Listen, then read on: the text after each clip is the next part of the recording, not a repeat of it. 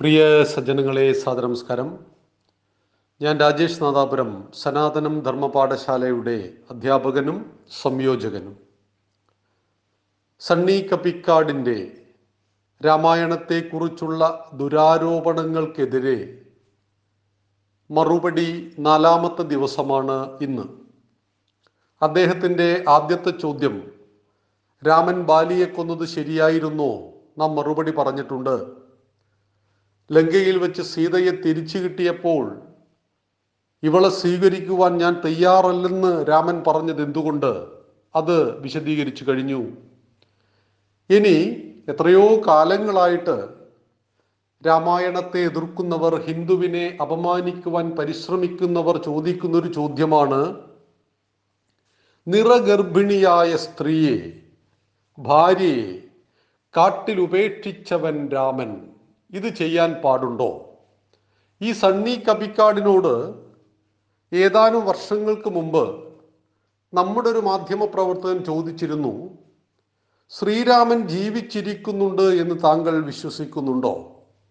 രാമനുമില്ല കൃഷ്ണനുമില്ല ഒക്കെ കെട്ടുകഥകളാണ്. പക്ഷെ മുഹമ്മദുമുണ്ട് യേശുവുമുണ്ട് എന്ന് അദ്ദേഹം പ്രത്യേകിച്ച് എടുത്തു പറയുകയും ചെയ്തു. രാമൻ കെട്ടുകഥയാണെങ്കിൽ കെട്ടുകഥയായ രാമന്റെ ഭാര്യയെ കാട്ടിൽ ഉപേക്ഷിച്ചതും കെട്ടുകഥയായിരിക്കില്ലേ? എന്തിനാണ് അതിന്റെ പിന്നാലെ ഇങ്ങനെ തേടി നടക്കുന്നത്? അപ്പൊ രാമൻ ഉണ്ടായിരുന്നു രാമൻ ഇന്നുമുണ്ട് രാമൻ അതിശക്തവാനാണ്. രാമന് ഈ രാഷ്ട്രത്തെ നിയന്ത്രിക്കുവാൻ കഴിയുന്നു എന്നതൊക്കെ സണ്ണിയെ പോലെയുള്ള ആളുകളെ ഭ്രാന്ത് പിടിപ്പിക്കുന്നുണ്ടാവാം. ഇവിടെ ചോദ്യം ഇതാണ് എന്തുകൊണ്ട് നിറഗർഭിണിയായ സീതയെ രാമൻ കാട്ടിൽ ഉപേക്ഷിച്ചു. സീതയെയും കൊണ്ട് ലങ്കയിൽ നിന്ന് പുഷ്പക വിമാനത്തിൽ അയോധ്യയിലേക്ക് എത്തുന്നു. തുടർന്ന് രാമൻ അയോധ്യയുടെ രാജാവാകുന്നു. രാമന്റെ ചക്രവർത്തി ചക്രവർത്തി പദത്തെ അംഗീകരിച്ചുകൊണ്ട് സാമന്ത രാജാക്കന്മാരെല്ലാവരും തന്നെ രാമന്റെ ആ മേൽക്കോയ്മയെ അംഗീകരിക്കുന്നു. രാമൻ മഹാരാജ്യത്തിന്റെ ഉടമയായിത്തീരുന്നു. കോസല രാജ്യത്തിനു പുറമെ രാമന്റെ വ്യക്തിപ്രഭാവം വളർന്നു. രാമരാജ്യം എന്ന സങ്കല്പത്തെക്കുറിച്ച് മറ്റു രാജാക്കന്മാരും ചർച്ച ചെയ്യുവാൻ തുടങ്ങി. ഈ സമയത്ത് തന്റെ അവസാനത്തെ പ്രജയും സന്തുഷ്ടനായിരിക്കണം. അതുകൊണ്ട് തന്നെ പ്രജകൾക്ക് രാജാവിനെ കുറിച്ചുള്ള അഭിപ്രായം എന്ത് എന്നറിയുവാൻ ധാരാളം ചാരന്മാരെയും രാമൻ നിയോഗിച്ചിരുന്നു. ഇങ്ങനെ ഒരു ദിവസം അമാത്യൻ എന്ന് പറയുന്ന ഒരു ചാരന്റെ ഒരു വെളിപ്പെടുത്തലാണ് സീതയെ കാട്ടിലേക്ക് ഉപേക്ഷിക്കുവാനുണ്ടായ കാരണം. ചാരന്മാരെയെല്ലാം രാമൻ വിളിച്ചു വരുത്തി. അതിൽ നിന്ന് നാല് ചാരന്മാരോട് ചോദിച്ചു നിങ്ങൾക്ക് രാമന്റെ ഭരണത്തെക്കുറിച്ചും രാജ്യത്തിലെ ജനങ്ങളുടെ ക്ഷേമത്തെക്കുറിച്ചും എന്തു പറയുവാനുണ്ട്? മൂന്ന് പേര് രാമനെ പ്രശംസിച്ചുകൊണ്ട് സംസാരിച്ചു. എല്ലാ സ്ഥലങ്ങളിലും ഐശ്വര്യവും. രാമനെക്കുറിച്ച് പറയുവാൻ ജനങ്ങൾക്ക് ആയിരം നാവാണ് എന്നൊക്കെ പറഞ്ഞപ്പോൾ രാമൻ അവരോട് പറഞ്ഞു അനാവശ്യമായ പ്രശംസ അവസാനിപ്പിക്കുക. എന്താണ് നിങ്ങൾക്ക് കാര്യം പറയുവാനുള്ളത്? ജനങ്ങൾ സന്തുഷ്ടരാണോ? അപ്പോ ഈ മൂന്ന് ചാരന്മാരും പറഞ്ഞു പ്രഭോ ജനങ്ങളെല്ലാം അതീവ സന്തുഷ്ടിയോടുകൂടി ഈ കോസല രാജ്യത്ത് ജീവിക്കുന്നു. ഈ സമയത്ത് അമാത്യൻ എന്ന് പറയുന്ന ചാരന്റെ കണ്ണിൽ നിന്നും കണ്ണുനീര് കുടുകുട താഴേക്ക് വീഴുന്നു. മൂന്ന് ചാരന്മാരോടും പുറത്തേക്ക് പോകുവാൻ പറഞ്ഞ് രാമൻ അമാത്യനെ അവിടെ നിൽപ്പിക്കുന്നു. അമാത്യനോട് ചോദിക്കുന്നു എന്താണ് നിനക്ക് പറയുവാനുള്ളത്? പൊട്ടിക്കരഞ്ഞുകൊണ്ട് അമാത്യൻ രാമന്റെ കാൽക്കീഴിലേക്ക് വീഴുകയാണ്. പ്രഭോ എനിക്ക് അങ്ങയുടെ മുഖത്ത് നോക്കി സത്യം മാത്രമേ പറയാൻ പറ്റുകയുള്ളൂ. രാമൻ പറഞ്ഞു സത്യം മാത്രമേ പറയാവൂ. സത്യം സത്യസന്ധമായിട്ട് എന്റെ ചെവിയിൽ എത്തിക്കുവാൻ വേണ്ടിയിട്ടാണ് ഞാൻ നിങ്ങളെ നിയോഗിച്ചത്. രാജാവിന് പ്രിയമുള്ള സത്യം മാത്രം പറയുന്നവനല്ല ചാരൻ. മറിച്ച് അപ്രിയ സത്യങ്ങൾ പറയുന്നവനാണ് ശരിയായ ചാരൻ. പറയൂ എന്ത് എന്താണെങ്കിലും പറയൂ. അപ്പോഴാണ് ചാരൻ ആ സംഭവം വിശദീകരിക്കുന്നത്. കുറച്ച് ദിവസങ്ങൾക്ക് മുമ്പ് ഞാനൊരു ഗ്രാമത്തിനരികിലൂടെ നടന്നു പോകുമ്പോൾ ഒരു വീട്ടിൽ വല്ലാത്ത ലഹള കേട്ടു. ഒരു ഭാര്യയും ഭർത്താവും തമ്മിൽ കലഹിക്കുകയാണ്. ഒരലക്കുകാരൻ തന്റെ ഭാര്യയോട് മൂന്ന് ദിവസത്തേക്ക് അവളുടെ വീട്ടിൽ താമസിക്കുവാൻ അനുവാദം കൊടുത്തു. എന്നാൽ അവൾ തിരിച്ചു വന്നു. കൂടെ അവളുടെ അമ്മാവന്റെ മകനുമുണ്ടായിരുന്നു പതിനഞ്ച് ദിവസങ്ങൾക്ക് ശേഷമാണ് അവൾ തിരിച്ചു വന്നത്. അവളെയും അമ്മാവന്റെ മകനെയും കണ്ട അലക്കുകാരൻ കലികയറിയിട്ട് പറഞ്ഞു നീ ചീത്തപ്പെണ്ണാണ്. മൂന്ന് ദിവസം നിന്നെ നിന്റെ വീട്ടിൽ താമസിക്കുവാൻ ഞാൻ അനുവദിച്ചു. പക്ഷേ നീ പന്ത്രണ്ട് ദിവസം കൂടുതലായി താമസിച്ചു. ആയതിനാൽ നിന്നെ ഞാൻ സ്വീകരിക്കില്ല.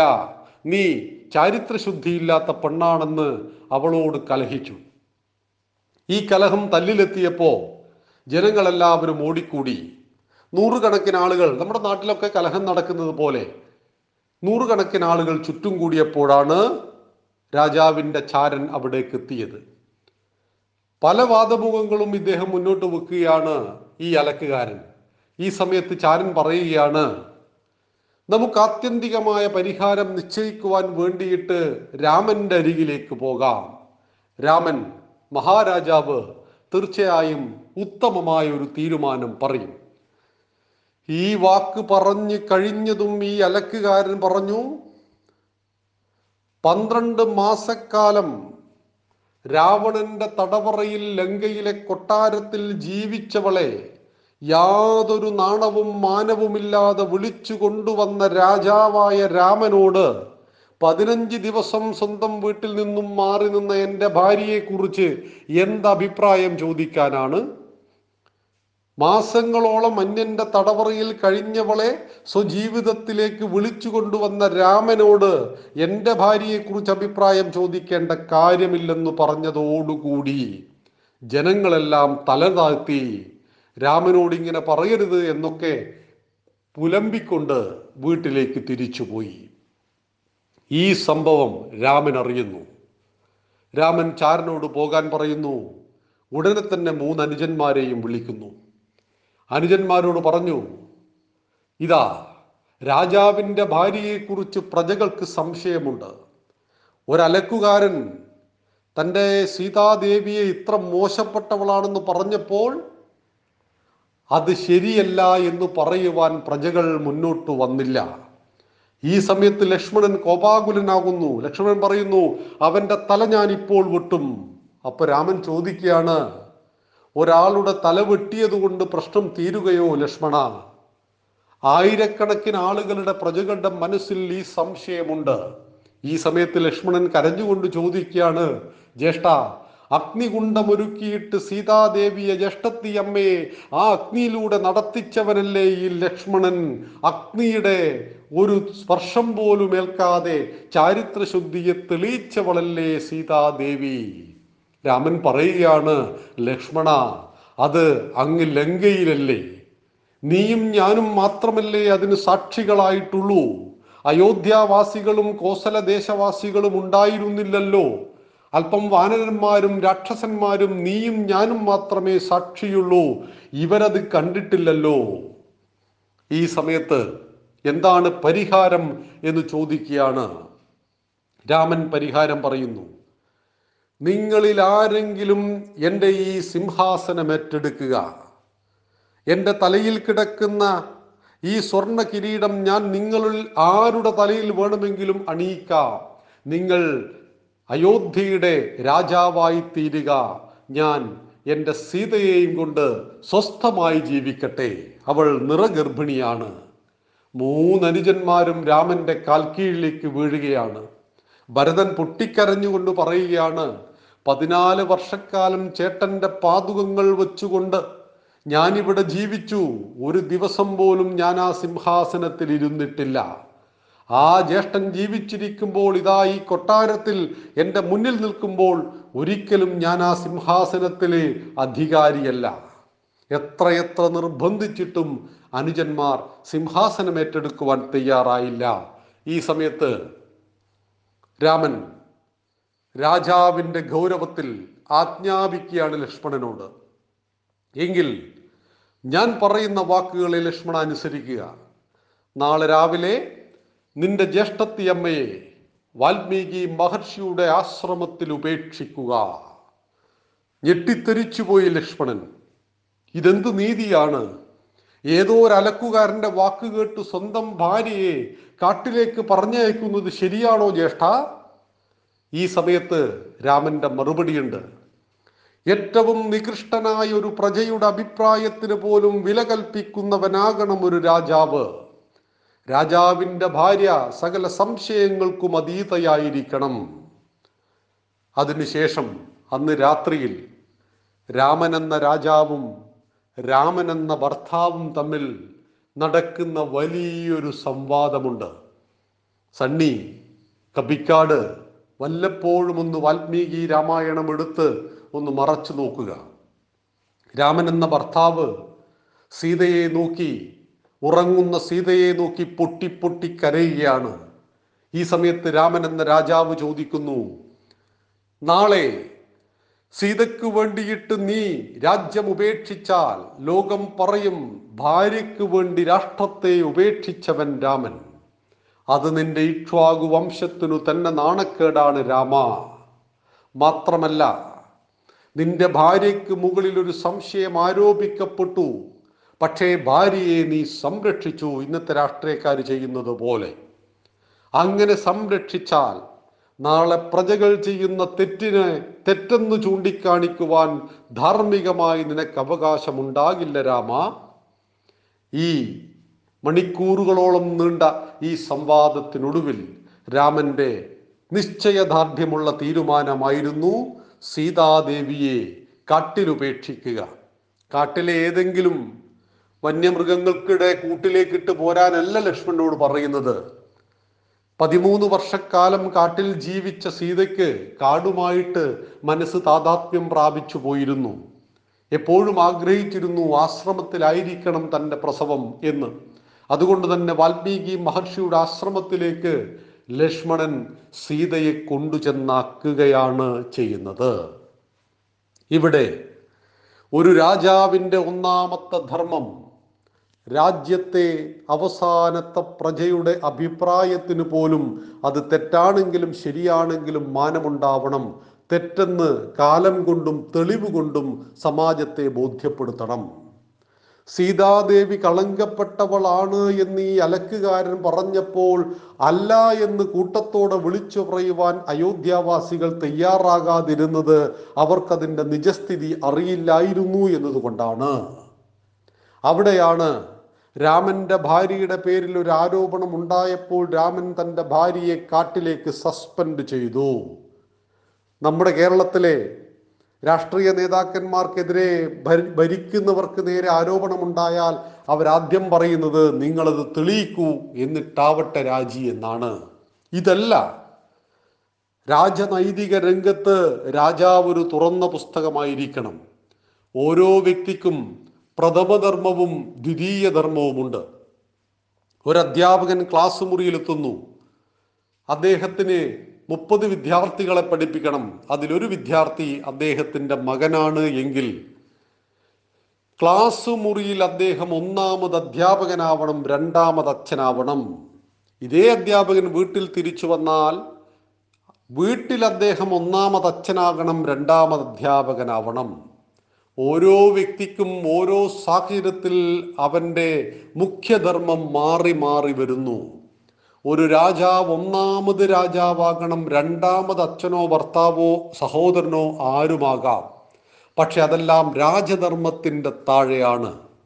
ഭാരതത്തിൽ നിലനിന്നിരുന്ന ഇന്നും നിലനിൽക്കുന്ന ധാർമ്മിക ചിന്ത പ്രകാരം രാജാവിന്റെ കുടുംബത്തിലെ ഒരംഗത്തിന് നേരെ ഒരാരോപണം ഉണ്ടായാൽ മറ്റേത് സാധാരണ പൗരന് നേരെ ഉണ്ടാകുന്നതിലും ഗൗരവമുള്ളതാണത്.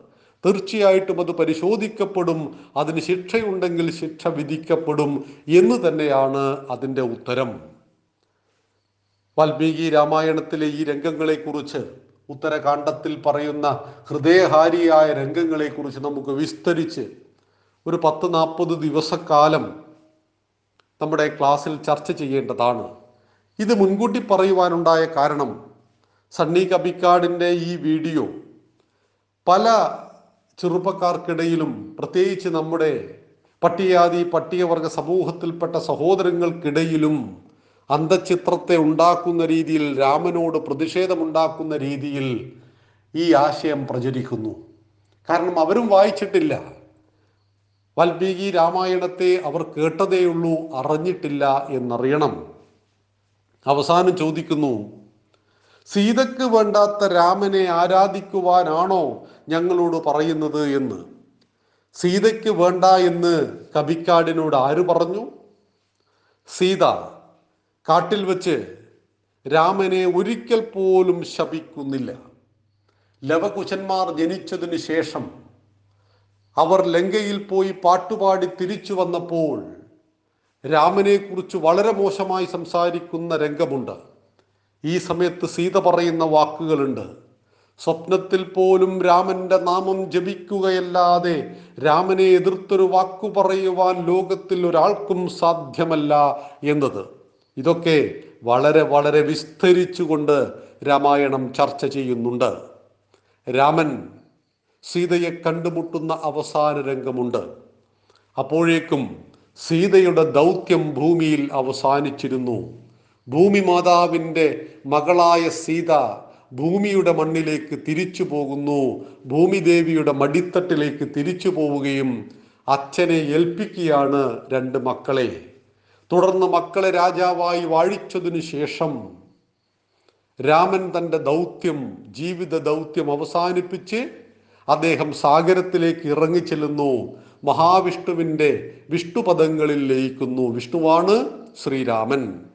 വിഷ്ണു പാലാഴിയിലാണ് കുടികൊള്ളുന്നത്. പാലാഴി എന്ന് പറഞ്ഞാൽ മഹാസാഗരമാണ്. ആ സാഗരത്തിലേക്ക് ഇറങ്ങി ഇറങ്ങിച്ചെന്ന് പാലാഴിയിലേക്ക് ലയിക്കുകയാണ് ചെയ്യുന്നത് ഭഗവാൻ ശ്രീരാമചന്ദ്രൻ. അതുകൊണ്ട് തന്നെ ദളിത് ചിന്തകൻ എന്ന പേരിൽ അറിയപ്പെട്ട് ക്രിസ്ത്യാനിക്കു വേണ്ടി ഹിന്ദുവിൽ വന്ന് പണിയെടുത്ത് ഹൈന്ദവ സമൂഹത്തെ മതം മാറ്റുന്ന സണ്ണി പറഞ്ഞിരിക്കുന്നു സംവാദത്തിന് തയ്യാറാണ് ആരോഗ്യകരമായ സംവാദത്തിന്. സനാതനം ധർമ്മപാഠശാല സണ്ണി ബി കബിക്കാടിനെ ക്ഷണിക്കുകയാണ്. രാമന്റെ രാമായണത്തെ കുറിച്ചൊക്കെയുള്ള ഈ വിഷയങ്ങളിൽ ആധികാരികമായ സംവാദം. ആ സംവാദത്തിന് തയ്യാറാകുവാൻ ദളിത് ചിന്തകനോട് ഞങ്ങൾ വിനയപൂർവം ആവശ്യപ്പെടുകയുമാണ്. കാരണം ആരോഗ്യകരമായ ആശയ സംവാദങ്ങൾ എപ്പോഴും സമാജത്തിന് നല്ലതാണ്. രാമനെക്കുറിച്ചും സീതയെക്കുറിച്ചും ലക്ഷ്മണനെക്കുറിച്ചും ഭാരതീയന്റെ ഹൃദയത്തിലൊരു സങ്കല്പമുണ്ട്. പുലയനും പറയനും നായനും നമ്പൂരിക്കും ഒരുപോലെ ആരാധിക്കുവാൻ കഴിയുന്ന മഹത്വത്തിന്റെ പ്രതീകമായ രാമനെ പലരുടെയും ഹൃദയത്തിൽ നിന്ന് എടുത്തു കളയേണ്ടത് സണ്ണിയെപ്പോലെയുള്ള ആളുകളുടെ ആവശ്യമാണ്. ആ ആവശ്യം എന്താണെന്നും ഞങ്ങൾക്കറിയാം. ആയതിനാൽ കഴിഞ്ഞ നാല് ദിവസമായിട്ട് നാം ചർച്ച ചെയ്തുകൊണ്ടിരിക്കുന്ന ഈ വിഷയം ഇന്നിവിടെ അവസാനിക്കുകയാണ്. ശ്രീരാമചന്ദ്രന്റെ കഥകൾ നമ്മുടെ പാഠഭാഗത്തിൽ ഉത്തരകാണ്ഡത്തിലേക്ക് കടന്നിരിക്കുകയാണ്. അതുകൂടി അവസാനിക്കുമ്പോൾ നമുക്ക് രാമനാരെന്ന് കൃത്യമായി ബോധ്യപ്പെടുമെന്ന് മാത്രം സൂചിപ്പിക്കുന്നു. ജയ് ശ്രീറാം. നന്ദി നമസ്കാരം. വന്ദേ മാതരം.